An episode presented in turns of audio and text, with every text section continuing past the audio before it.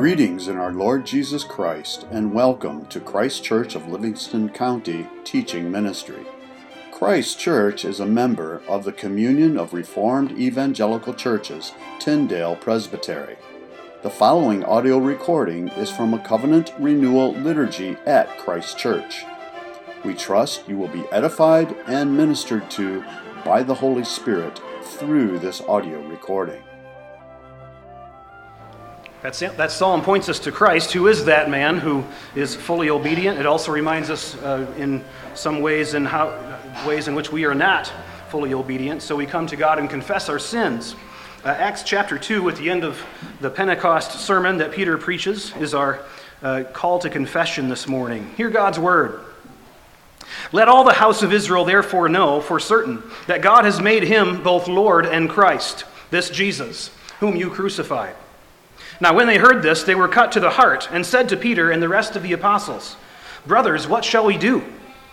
And Peter said to them, Repent and be baptized, every one of you, in the name of Jesus Christ, for the forgiveness of your sins, and you will receive the gift of the Holy Spirit.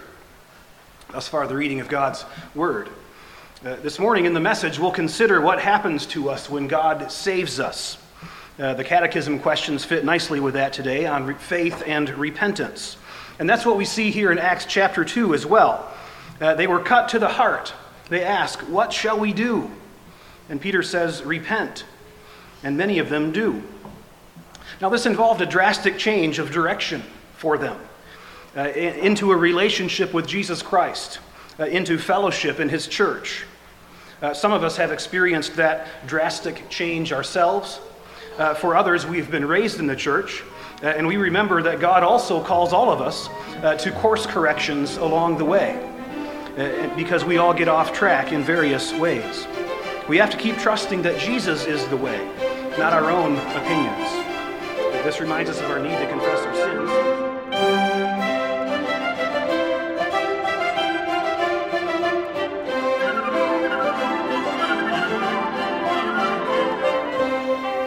Let's pray.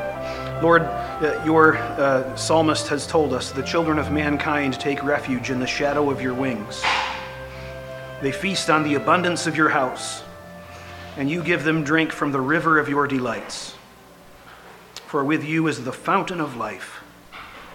In your light do we see light. And that is our prayer today, Lord, that we would see your light, drink of your waters, feast on the abundance of your house. We pray in Christ's name. Amen. Well, again, throughout this sermon series on biblical worldview, I'm attempting the impossible every time. Today, salvation is the, the topic, so I'm going to cover every aspect of salvation in a quick 30 minute drive by kind of thing. Um, you have the sermon outline there, and you see how impossible it is if you look at that.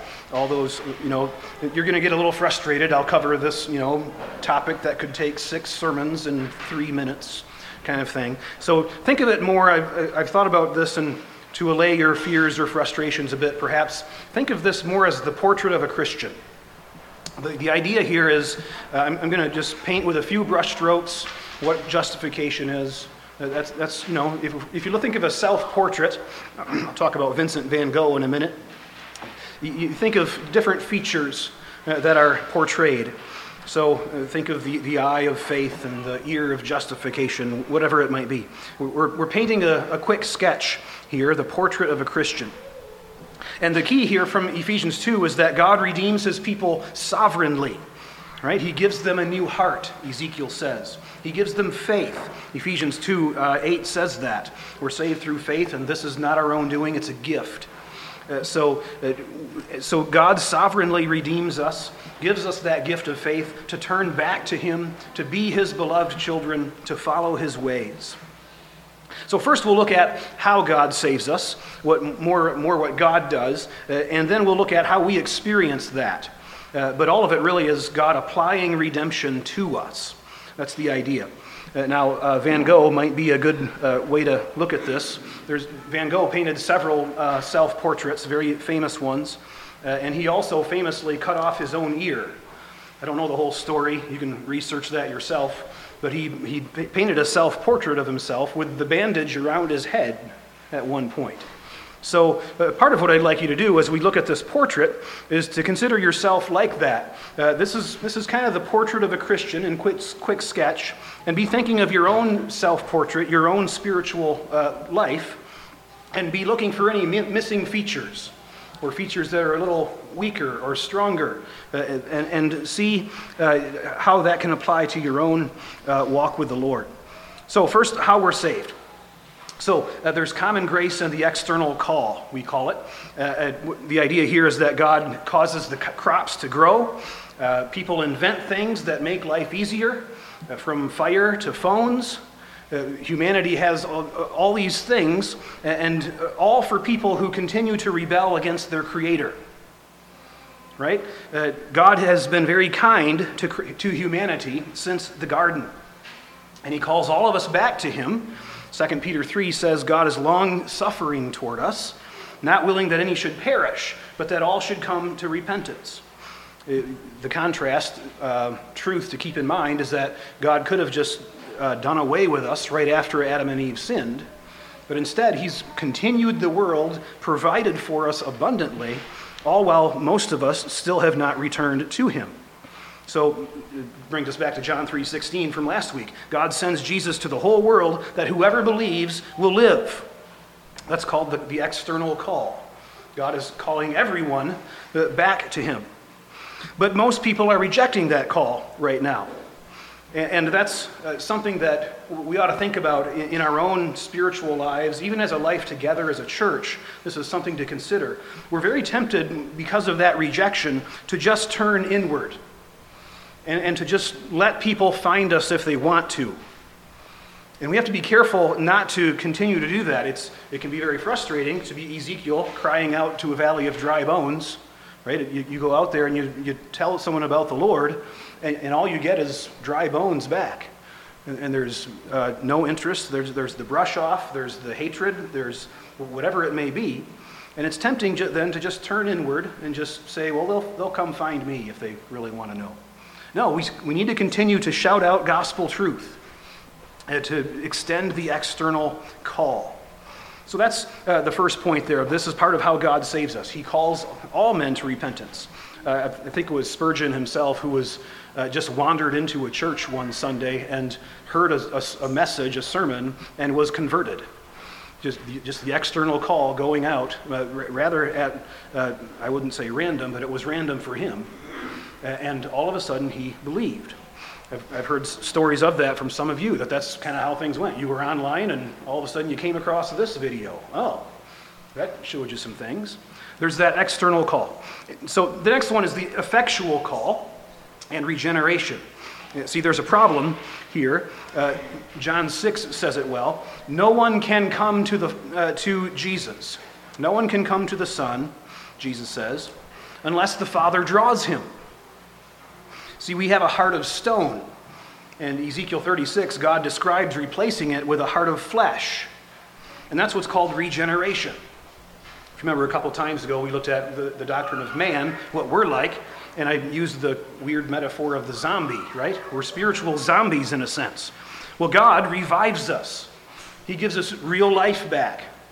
Uh, and, uh, and that's called regeneration. That's why we sang And Can It Be this morning, that favorite line of mine. Thine eye diffused the quickening ray.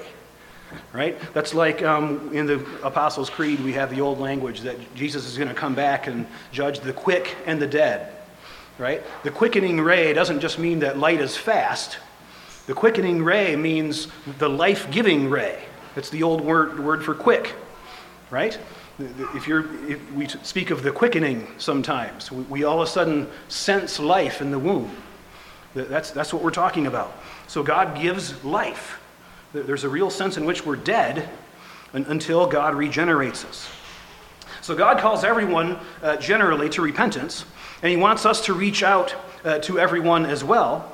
But He has chosen His church, His elect, to call in an irresistible way. Right? Um, my favorite example of this is in John 5. This is kind of a metaphor, but stick with me. In John 5, Jesus says that on the last great day, and this is Jesus talking. I love how Jesus speaks very specifically about that last day when he's going to return and judge. And what does he say about it? Jesus is going to call you out of your grave, it says, and they will come forth. Right? That's, that's an irresistible call, right? It, think of that. You're, Jesus is going to call you out, and you will come. That, that's an irresistible call from our Creator, our Maker, our Redeemer. It's the same thing with regeneration. God sends life giving light and power into your dead heart, and it starts beating again, beating for God. And to move right on to the next point, saving faith. The first thing that beating heart does is believe God. Uh, that's what God made our hearts to do. And that's why Ephesians 2 says that faith is a gift, it's not of works. So, see, in John 6, the crowds ask Jesus what they should do uh, to, to, to do what God wants. And they use the word work over and over. It's kind of weird. What work should we do to work the work of God? Is how the, the Greek literally goes.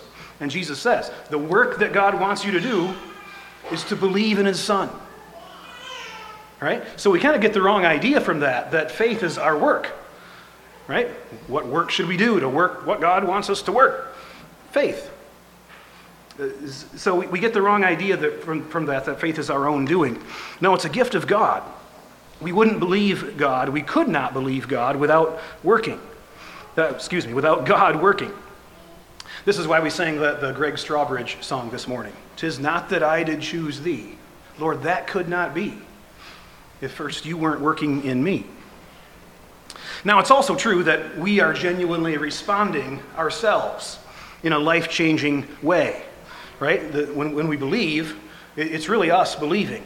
It's not just that, we're, you know, the, the caricature is that we're just puppets and God's just moving us.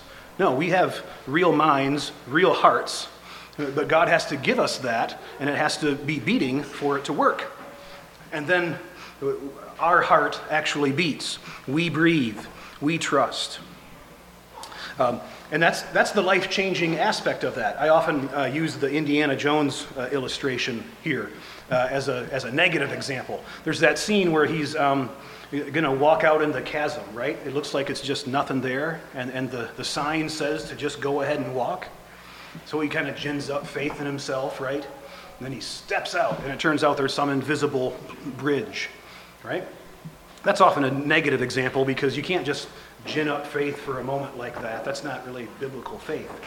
But the positive aspect of that is that there's a life changing thing that happens there when you act in faith. And that's what, that's what Indiana Jones does there. That changes everything, that keeps him going in, in his uh, mission. So, uh, saving faith is something God gives to us and something that we exercise. And, then justification is the next part, uh, piece of the portrait. Justification. This is uh, God declaring us righteous uh, before God Himself.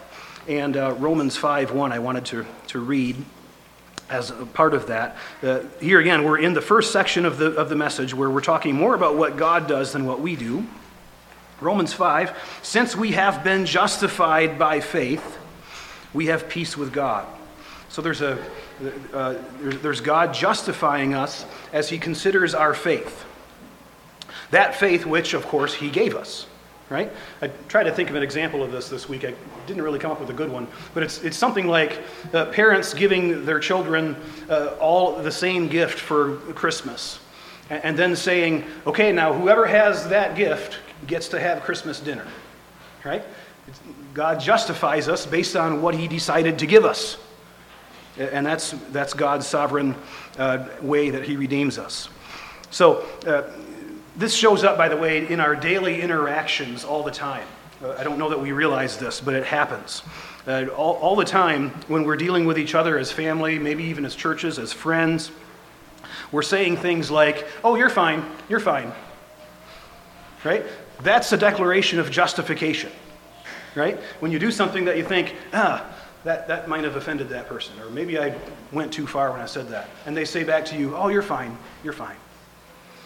We're, we're justifying each other. We're, we're saying, I'm okay with you. That's, that's fine. And things get really awkward when that's obviously lacking. So, so justification has a, a real um, down to earth, street level application.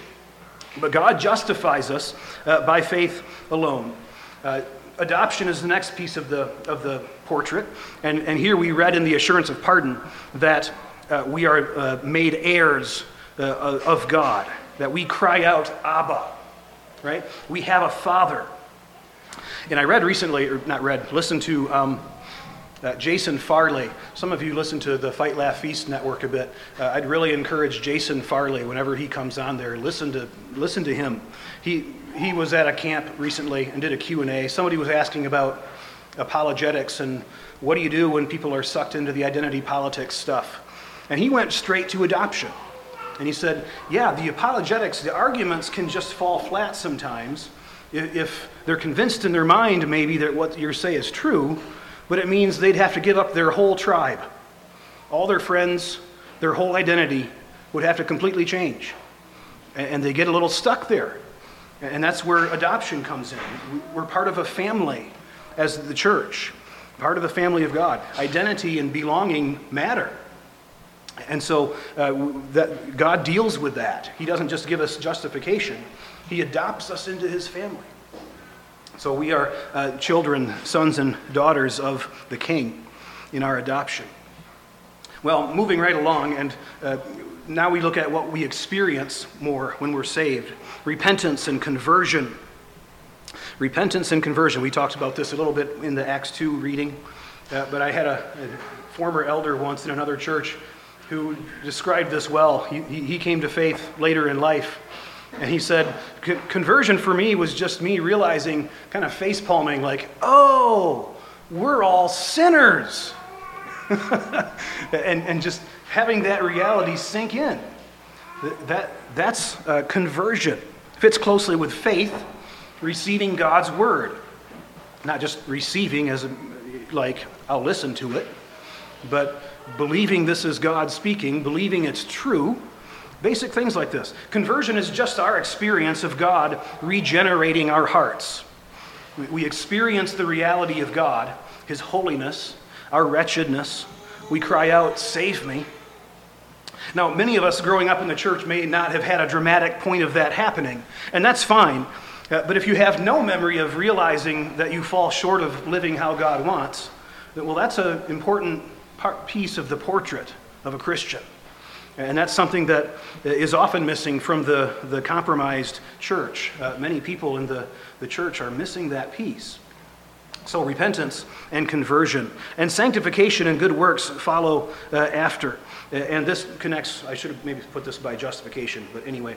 Sanctification and good works. Uh, so, uh, Ephesians 2:10 uh, speaks of this as well, right? Right after saying that we're justified, we're saved by grace through faith, not of works. The very next verse says, "We were made for good works. God prepared us to do good works." Uh, I think it's Luther that coined the phrase we say a lot. We're, we're justified by a faith that, alone, by faith alone, but not by a faith that is alone. So uh, works always accompanies true faith. Now, uh, don't get the wrong idea in this portrait, by the way. Let's pause on the portrait concept. Uh, facial features, sometimes there's something in there that's like, oh, that's interesting, right? But not all of us are perfectly beautiful and perfectly proportioned and shaped right? There's, there's flaws on the face or, or, or in the portrait somewhere. And, and, that's part of our sanctification and our good works, right? Uh, Christ is cleansing the church of every spot and wrinkle. Uh, it's that metaphor even uh, Paul uses in Ephesians 5. So it isn't all positive. Uh, there are spots and wrinkles that we have. Uh, God allows for our sinful nature to stay, and He wants us to fight it. That's part of our sanctification. That's a good uh, truth just to think about in itself. Why does God do that? Why does, why does God leave us with this to fight? There, there's something there that He's doing in His wisdom. He doesn't remove it, and we shouldn't deny it's there. So uh, Romans 7 can come into play here, right? Where Paul says, I, I do the thing I don't want to do, I, I do things I know I shouldn't do. Uh, God, deliver me from this body of death. So there's a, a real sense of struggle there in the Christian life. Uh, Westminster calls it a long and irreconcilable war. But again, true faith does lead to good works. Truly regenerate and converted people live differently. Uh, when we talk about sanctification, we, we ought to uh, distinguish there's two different kinds. There's definitive sanctification, right? Where God uh, decisively, at a, at a point in time, uh, sets us apart as His. Uh, and the beginning of many of Paul's epistles, he'll say, to the elect in Corinth. And the word elect there is called out. It, it, it's very closely related to the word sanctified. Those who've been called out, set apart, these are mine of the people in Corinth. So there's that kind of definitive mean, meaning. And then there's also a progressive sanctification that we learn, we mature, we grow over time uh, in our uh, walk with the Lord. Uh, I, I, like the uh, piano lesson uh, metaphor here. I've been a piano teacher in the past and I'm uh, picking it up again a little bit. It, piano students will progress where they are motivated. And, and, that's a life lesson, that's true for everyone. Sometimes you give um, four songs to a piano student and they learn one really well because they like it and they're motivated to play it. The other ones, not so much. And that, that happens very often. And the teacher can see when they aren't motivated. That the best case is a student that makes progress in all areas, even though she doesn't like them all. And that's, that's what God's calling us to, to make progress in, in all areas of our spiritual lives. Even when He's um, making things hard for us in this area and we really don't like it. And our tendency then is often just to kind of ignore that and just go work on other things instead of uh, growing in the grace of the, of the Lord. So, sanctification and good works is a piece of the portrait. Uh, the law goes along with that. I'm going to skip the next two in the outline, no time.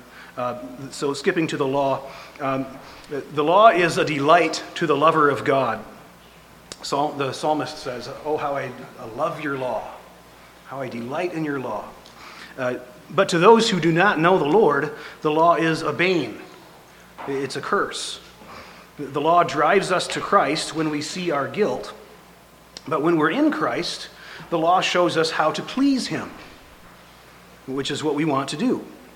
It's kind of like a lion that chases you through the dark woods, and then you see the warmly lit cottage uh, uh just on the top of the hill, and, and you run there for safety, and there you find Christ. You're safe from the condemnation, from the devouring lion. But then the lion comes in the door of the cottage too and transforms into a beloved seeing eye dog, a, a guide for you when you venture out into the darkness again uh, to help you go on the way. Uh, the law is something like that. As you're in Christ, uh, don't see the law as something to fear, condemning you. It is a great guide and teacher. Uh, the Reformed, uh, in just to talk about the different Protestant camps a minute, the, the Reformed tend to, to spend more time on the law uh, than the general evangelical or Baptist, I've gathered. Uh, the, the, the other emphasis is you're not under the law anymore. The Spirit will show you what you should do. Just be led by the Spirit. Well, we tend to say the Spirit has shown us very specifically how to live in the law. So, so there's, there's some differing emphases and tendencies there. Uh, the Reformed uh, church liturgies for four centuries have always included the Ten Commandments after the assurance of pardon in the worship service. And you see that reflected in, in our service as well, where we read the Catechism after the assurance of pardon. That's, that's part of that tradition. Because once we've been set free, been forgiven, now we turn back to the law for guidance. How, how does God want us to live? That, that's the first question that they ask Peter when they're cut to the heart and they want to repent. What should we do? God's word gives us lots of guidance. So, uh, James also compares the law to a mirror, right? We see ourselves in it, and we often don't like what we see because there's those spots and blemishes. Uh, the story's told of uh, Winston Churchill. He's a hero of mine. Story's told that he had a portrait done of himself while he was in office. And he went to go see the portrait, and he just hated it. He's like, this portrait just shows me as a grouchy, cranky old guy. And I forget who it was, I think it was his wife, says, said to him, Well, are you a grouchy, cranky old guy? it, it, you know, one of my heroes, but everybody's got flaws, right? So that's what the law does. You hold up a mirror and, oh, you see yourself a bit more clearly. Or, or you can go back to the music metaphor. Uh, students are often frustrated at the music on the page because they can't play it yet. It's a little too hard for them. There's some frustration there. And to learn the written music, to obey God's written word, it's very important, but it's hard. Uh, now, now, with that said, sometimes the music is inside you, right? And, and you play by ear. And that's great too. I was, um, we sang that song by Greg Strawbridge this morning. He actually sat me down in his living room once at his piano and I, I asked him, I'm like, I can read music well, but I don't know all this stuff about playing by ear. What are you talking about? So he kind of walked me through a little bit, and it was completely different. It, it, was very foreign to me. Like, how do you do this? So there, there's a way that people who play by ear, they just know the structure of music. And there's a metaphor there, I think, somewhere, that, that we're called to, to follow the written uh, law, but we also have the Spirit in our hearts who prompts us, who gives us kind of the, the, the, the inner music, uh, to put it in some way. You know, an example of what I'm talking about is this. Sometimes you're led to do something for someone, to love someone in a very specific way, but it's not like there's a specific commandment that you're thinking of, right? It's the Spirit prompting you. Now, that doesn't mean it's outside the law. You're just, you're being prompted by the Spirit more than the law. So both things can be true at once. You want to keep going back to the written word to make sure your promptings aren't going astray of, the, of what God has said. But often, God uh, calls you to improvise and, to uh, play it by ear. Uh, so that's the law. The, liberty is the next piece liberty of conscience. I'm, and I'm talking here in two senses. Uh, Christian liberty you can, has different meanings, but let's just look at two briefly. one is we're free from bondage to sin and guilt right? We're free from a conscience that condemns us. This goes back to the hymn we sang My chains fell off, my heart was free. I rose, went forth, and followed thee, right? It's a beautiful picture of, of being just stuck in a dark dungeon. We can't get out. But, but God brings life and light, and we can stand up and walk out. And we are free. There's that sense of liberty of, of uh, that, that God has given to us. And then a second uh, thing to consider there is liberty of conscience. I've, been uh, pretty deep into Westminster and the creed, the Reformed confessions of the 1600s throughout this uh, sermon series, uh, just for structure and for other uh, ideas.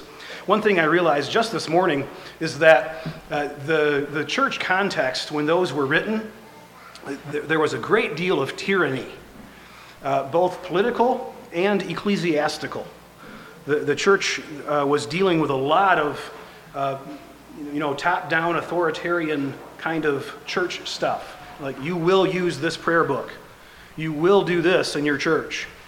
And the, and the Westminster Divines, especially, they, they wrote liberty of conscience into that for that very reason that, that we are free from the tyranny of state or church authority.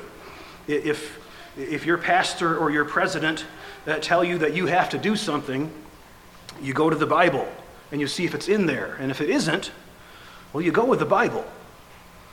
There, there's liberty of conscience there. You want to hear them out carefully out of deference to earthly authority, but your conscience is bound to God and to His Word. That's very important. We have liberty of conscience. Not that you're free to do anything you want, but within the bounds of God's law, yes, you are. There's a freedom there. And churches tend to um, add on to God's law uh, too much. Well, we really need to do this. Well, we really need to do that. Uh, and, and sometimes those are wise things, but you have to uh, distinguish between what's required and what's wise or, or what's uh, better or best. So, liberty of conscience is an important part of the Christian life, especially as we grow, as we start to make our own decisions uh, on how we're going to do things as an as a individual Christian, as, as a family we found in the faith. Uh, the last piece I'll mention is prayer. Uh, th- this uh, piece of the portrait of the Christian. And this is really where the conscious Christian life starts, is prayer. Uh, you hear the gospel, and you don't just nod and think to yourself, I agree with these principles. That, that's not being a Christian, right? No, what you do is you talk to God because you've heard this gospel presentation so now you believe that he is there, and you believe that you've sinned against him. right? So you talk to him. That, that's the beginning of a Christian life.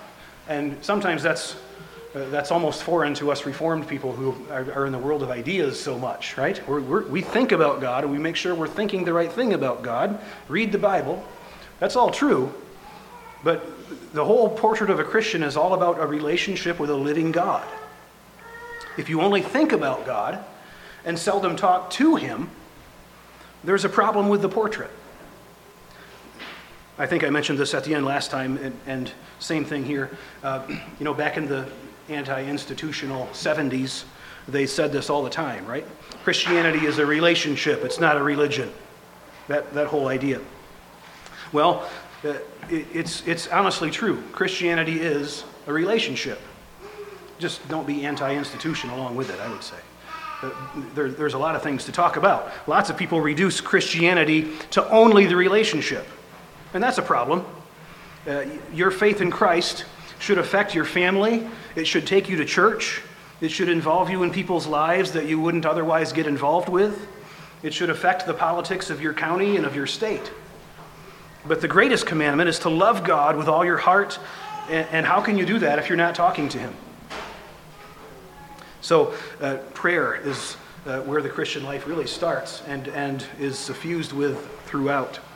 Um, this is a typically reformed thing. Uh, I'll um, mention a couple of books on prayer. Uh, good books on prayer A Praying Life by Paul Miller, and anything by E.M. Bounds uh, are good to consider praying. But again, that's a typically reformed thing. Let's, let's study how to pray. Uh, what you really want to do is, is pray, right? Sometimes it's important to work on how you're communicating in marriage. You need to study communication a little bit, maybe, right? That, that's good to do, but the key is to do it. Open your heart to God. Pour out your desires to Him, is the way the Westminster puts it. That's what He saved you for, is that communion, that fellowship. That's why every worship service we move from the table, from the pulpit to the table. Because God designed us to move from confession to consecration, being reordered by the word, to now fellowship with God again. That's the goal. That's what He saved you for. So, uh, in our uh, denomination, we often emphasize the corporate church. And we're going to look at that next time, the church. Uh, in that emphasis, sometimes we can downplay the individual piety. So I'm kind of hammering away at that a bit these last couple Sundays. You need an individual relationship with the Lord Jesus Christ. You need to focus on your heart repentance and willingness to serve God. Consider your portrait. Uh, consider the specific shape that, that uh, obedience should look like in your family, in your station in life. God is redeeming his people sovereignly. He gives you a new heart, faith to turn back to him. You're his beloved children to follow his ways. In the name of the Father, the Son, and the Holy Spirit. Amen. Heavenly Father, we give you thanks for your word, for the way in which you hold up a portrait to us of, of Christ, uh, and, and then you hold up a mirror for us to see ourselves. Uh, and all of this, Lord, is your grace and your compassion, uh, restoring us to the image of your Son. Lord, we uh, don't realize all the ways in which we have uh, smashed and ruined your image in ourselves, in your world. Uh, but as we consider your word, uh, we see more and more of this, uh, and you continue to assure us uh, and draw us to yourself. Lord, keep us from discouragement when the portrait looks so ugly to us. Keep us from pride when we are tempted to preen. Lord, uh, keep us steadfast in your word and focused on the portrait of Christ so that we can learn to be more and more like him. We pray in his name the ever living Word, and we sing as He taught us to pray. Thank you for listening to this audio recording from Christ Kirk of Livingston County. If you would like further information about anything in this recording, the Bible, about Christ Kirk of Livingston County, or wish to make any other related inquiry, please feel free to contact us through our website, christkirkmi.com. That's C H R I S T K-I-R-K-M-I dot com. Again, thank you and blessings.